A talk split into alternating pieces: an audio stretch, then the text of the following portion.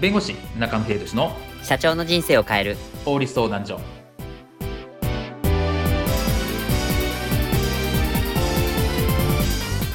こんにちは弁護士の中野秀俊ですこんにちはアシスタントの堀内隆ですこの番組は IT 専門の弁護士中野秀俊がこれはすぐに使える法律主に企業法務の知識を分かりやすくお伝えする番組ですよろしくお願いいたします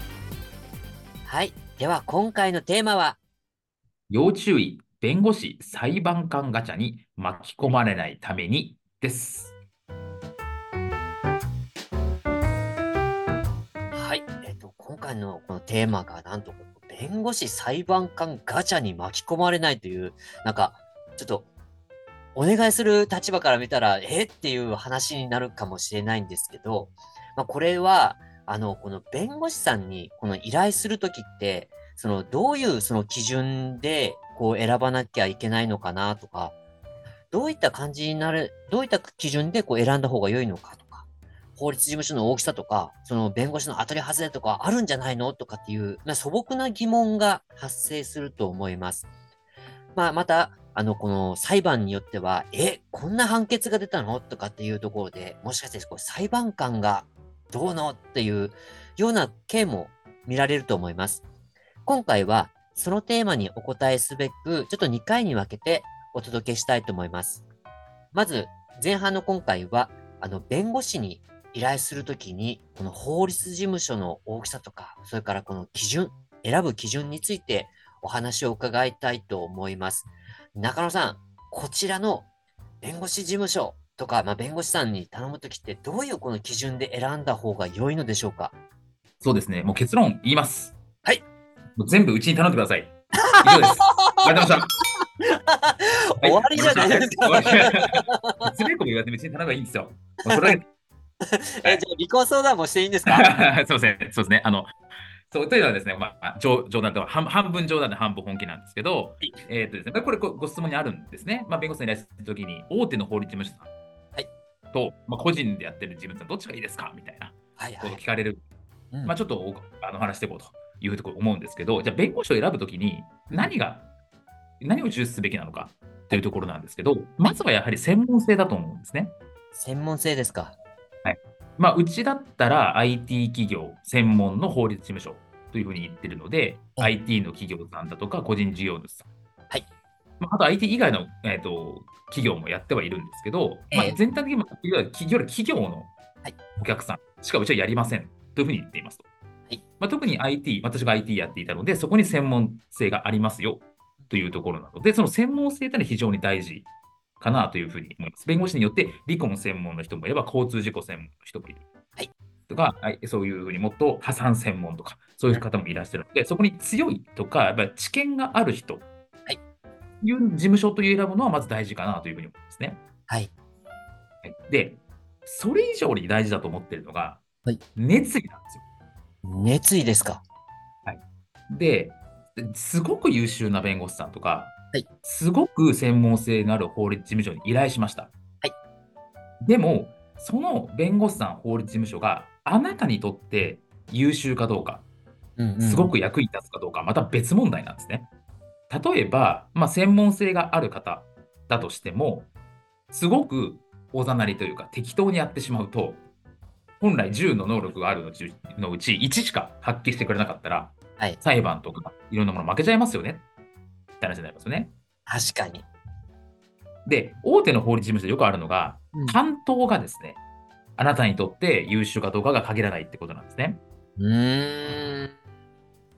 例えば、すごく企業法務で有名な法律事務所たくさんいます。はい、っていうような弁護士さんたくさんいますっていう事務所があるんですけど、はい、ここには当然ですが、例えば代表がバーンとセミナーとかやったりとか、営業活動してる。でも、あなたの担当はすごく若い弁護士かもしれません。うんうん、っていうことがよくありますと。うんうんうんうん、しかも結構担当がコロコロ変わるみたいな、まあ、これ結構あのあるあるというかよく聞く不満なんですけど、えー、コロコロ変わることもあるというところなんですね。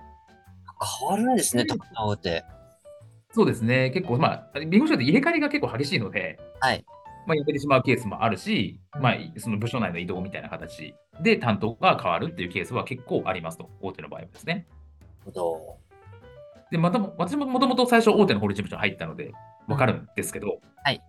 まあ、大手の法律事務所って基本的にはですね、どこに優位性があるかっていうと、やっぱマンパワーが必要なもの。うん。例えば大企業の M&A とか、はい。はい、で、大量の書類をチェックしなきゃいけないとか、うんうんうんうんうんうんうん。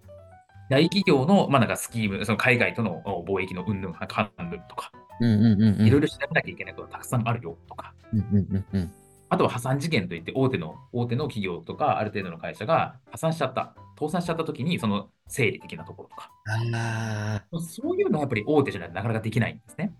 あ、なるほど。確かに。ただですね、えっと、それ以外のものっていうのは、結局その弁護士さんの力量にかかってるところはすごく多いんですよ。はい。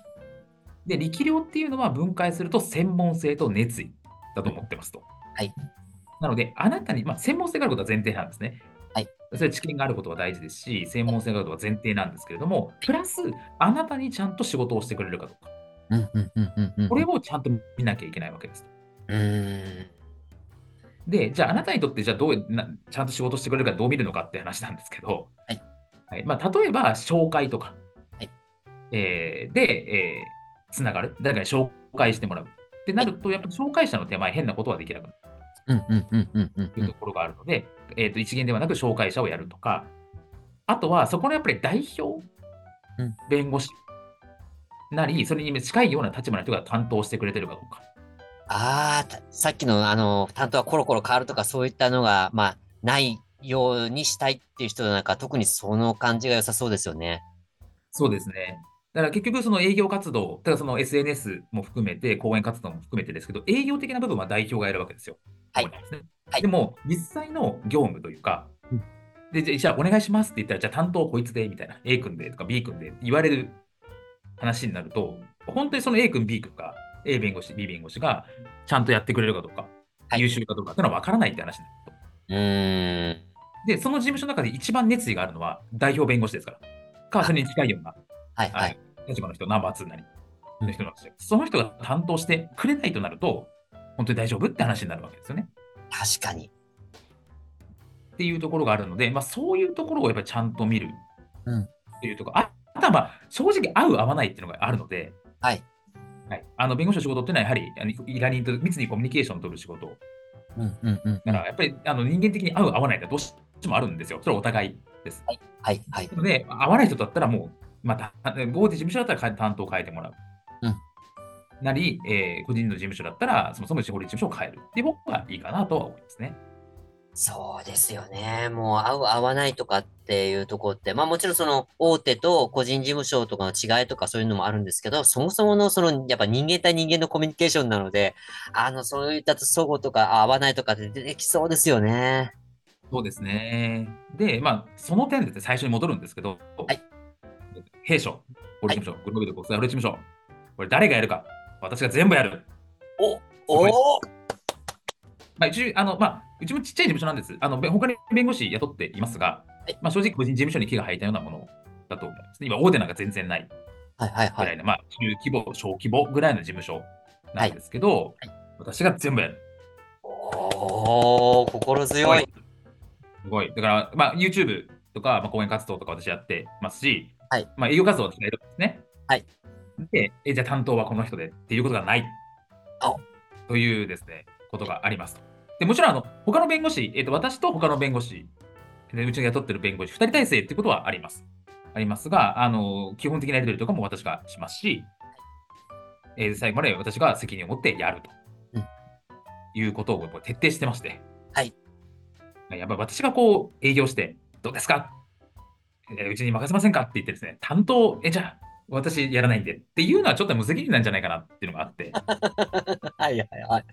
なので、もう私はやろうと、それに関しては、うんいうところがあるので、はい、なので、うちに任せれば間違いないから。っていうねはい、ただまあ IT 企業とか、まあ、それにまつわる、あのまあ、いわゆる企業法もしかやってないんで、だってたまには離婚とかですね、相談来るんですけど、全部お断りしてると。はい、っていうところに、個人の方はやってないんです、すいませんっていう感じになりますと。はい。というところで、はい。あの、最後は営業活動になってしまいましたけど、あの、まあ、IT 企業ホームにつきましては、あの、このね、グローウェル国際法律事務所が、この中野弁護士が直々にちゃんと担当して、最後まで面倒を見るっていうところがありますので、はい、その手のあの企業の担当の方は、ぜひ中野弁護士にご一報いただければと思います。はい、回します。